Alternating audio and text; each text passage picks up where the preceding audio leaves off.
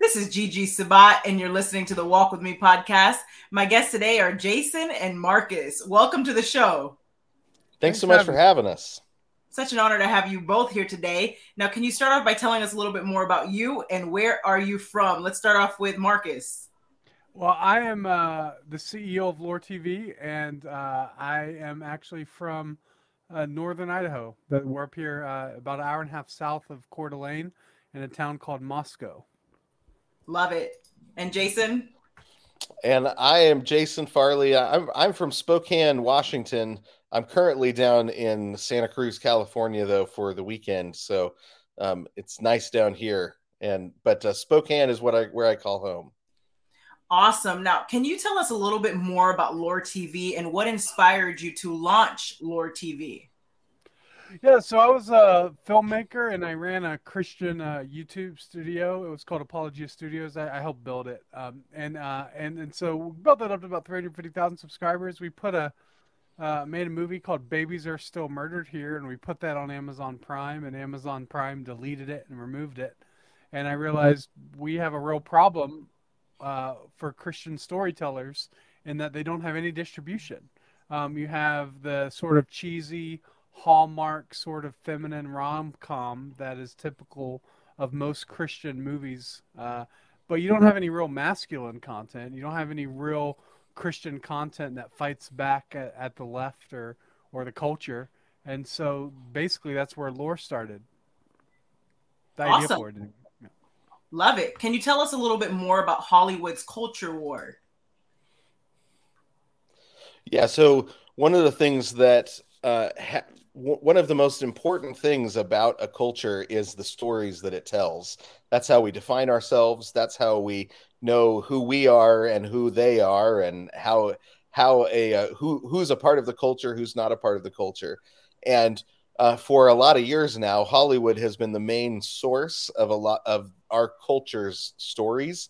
Uh, unfortunately, they have a they have an agenda um, that is opposed to a lot of people in the country and definitely opposed to uh, the church and the way that we're told to live and the way we're told to love the world that God made and love our neighbor. And um, and because of that the the um, the culture war is really comes down to a storytelling war. Um, but conservative Christians have tended to think it's a facts and data game. And so we're here talking about our facts and our data and trying to do that. But really since Adam and Eve in the garden um, with the serpent, it's been a storytelling war. And so, what we're trying to do at Loor TV is make it possible for Christian storytellers to enter the storytelling war uh, without the shackles of either having to go to Hollywood to get money to tell their stories, and so they that money comes with strings, or being able to tell stories that end up not having any distribution, and so they can't get out to the world. We're trying to solve those two problems by creating a, a, a new website and or a new distribution model that uh, both funds and distributes uh, the content made by Christian creators. Very powerful. Marcus, did you want to chime in? No. Jason did great. No, he said it all. So. Not a problem. Can you tell us a little bit more about the blacklisting of Christian filmmakers? Yeah, yeah. I think um, you know, in Hollywood, there's this immense uh, uh, disgust for Christian film uh, and and the filmmaking industry, and specifically the Christian worldview. Um, so much so that you know most people who are conservative, even not even Christian but conservative, have to keep their heads down low. Um, and so there's this massive problem, really, where uh, Hollywood is using Hollywood to promote uh, the worldview of Hollywood, right? So so we're not we're not we're not actually allowing alternate worldviews to be able to be told through narrative and story, and and and and for the for the most part, um, we we haven't been conservatives anyway have not been really good at it anyway.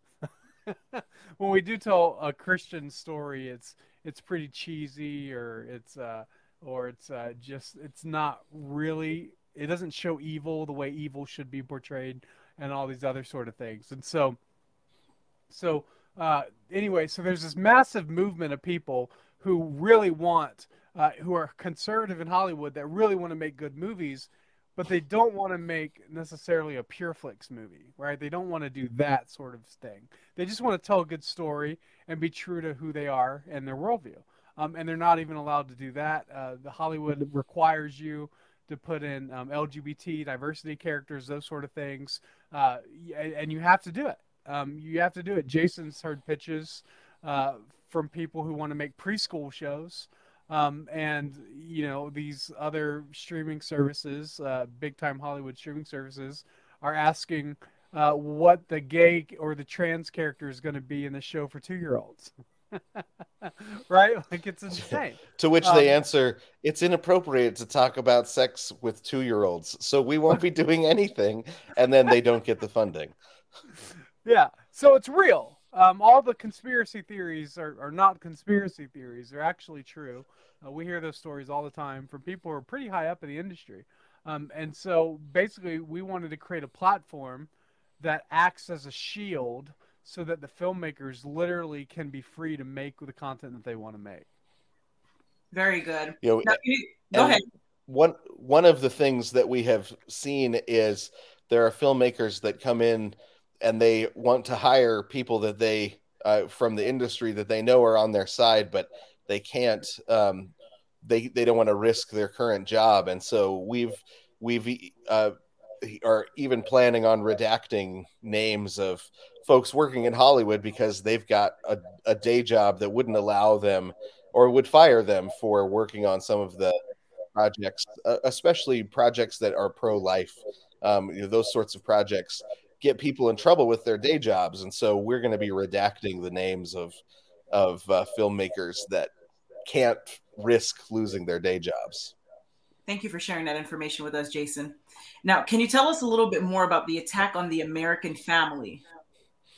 Yeah, I mean, like I mentioned before, storytelling is the way that we know what's good, what's true, what's right, you know, the, the beauty of storytelling. And right now, you don't see stories made where a family and a family unit is lifted up as something that's good, that's desirable, that we should want, and that's the healthiest place for uh, for kids to be raised. You only get stories where if there is a family, then the dad is a moron or the the, the parents fight all the time. You know, you've got a really low view of marriage and a low view of of what we think of as traditional parenting, but is actually just parenting, normal parenting, um, and uh, having stories that that reinforce, um, not even just reinforce, but recognize that the family is good um, is something that we haven't been able to do for a long time because we haven't had the funding and the platform. And so we've been looking for those sorts of stories that uh, te- you know, we've got a, a, great documentary called Your American Family about. Um, it's a it's a, a, documentary about a family that has to go through the cancellation process because their uh, their family company was um, deemed a uh, was deemed a terrorist organization by PayPal because they sold American flags, um, and uh, which, which was a symbol of uh, which, which was a symbol of of white supremacy, and and um, and it's just the story of the way that God used that to bring this family closer together, to teach them what was really truly important, to to teach the kids how to deal with um, when you know you're doing the right thing, but it looks like it's all going wrong because you did the right thing. It's a beautiful story.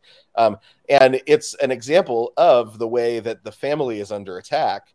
Um, but God still uses even the attack on the family for good when a strong family comes together and trusts God.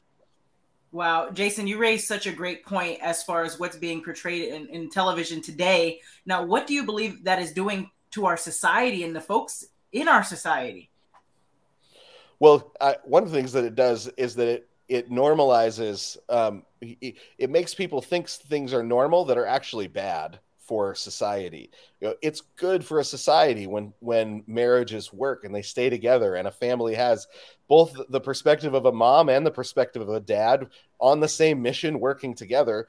Um, when you when you start to think of that as an abnormal thing that you don't expect to find, then kids don't grow up hoping that that can happen to them.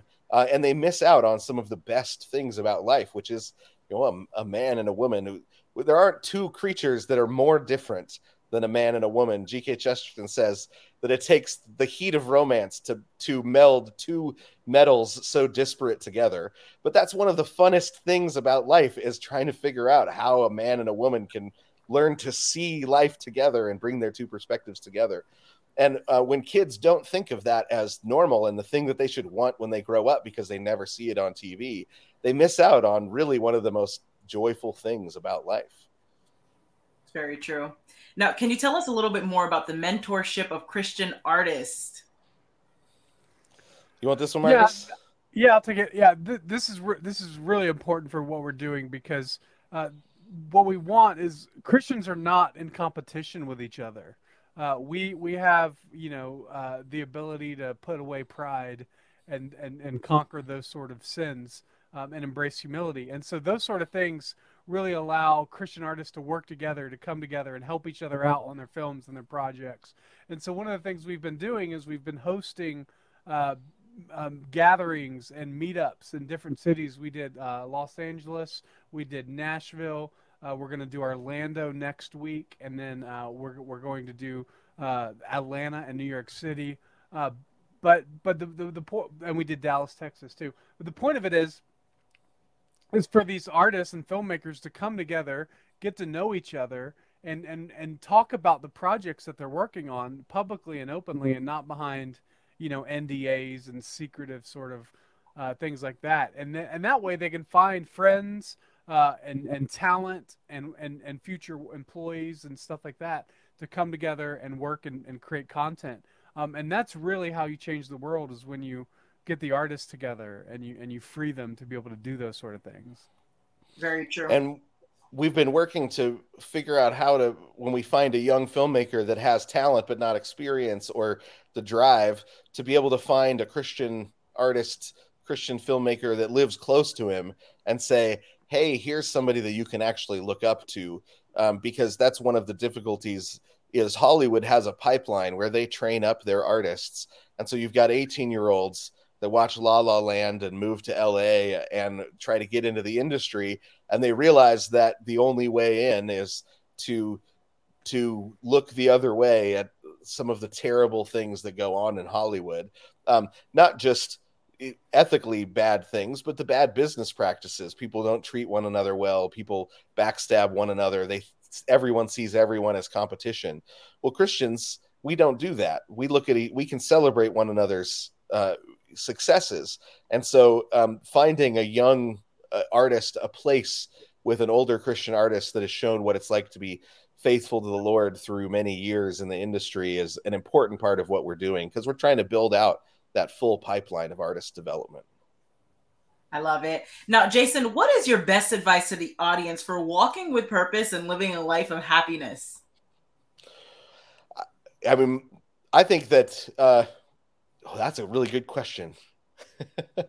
I think the most the most important thing is really digging in and and asking the Lord to give you wisdom. Your wisdom is the ability to live well in the world that God made, but it's hard won all wisdom is is won through the process of death and resurrection. There really isn't any wisdom that's not resurrection wisdom. So to ask God for wisdom and know that that means that He's going to throw you in the wood chipper and you're going to come out the, uh, on the other side a wise person that can that uh, knows how the world works better, that knows what how to trust God better, and then can turn around and help the next generation was as it struggles to live well in the world God made. So I think ask God for wisdom and be willing to uh, go through whatever death it takes to get to the resurrection on the other side. Amen. Ask God for wisdom. Very powerful. And Marcus, what is your best advice to the audience for walking with purpose and living a life of happiness? I think it's uh, one to know the gospel, um, but also uh, understand scripture and how it gives you a whole life worldview uh, and more than just uh, to go to church on Sunday uh, have have a have a, a, a, Christian faith that is guarded, that is uh, guided by Scripture, that can tell you this is how, as a Christian, I'm supposed to run my business. This is how, as a Christian, I'm supposed to love my wife and and and and uh, and and build up my family. These sort of things uh, are outside of Sunday service, Christian only sort of mentality, but actually have a, a Christian faith that uh, can, knows how to respond to every situation. Amen. Very powerful. Now, Jason or Marcus, do you have any last words for the audience? Yeah, I want to say uh, go to loor.tv. Um, if we if we if we haven't launched yet when you watch this, put in your email address. We're going to launch really within the next few days. Um, and then uh, if you if you have if if we have launched, go ahead and subscribe. It's 14 bucks a month.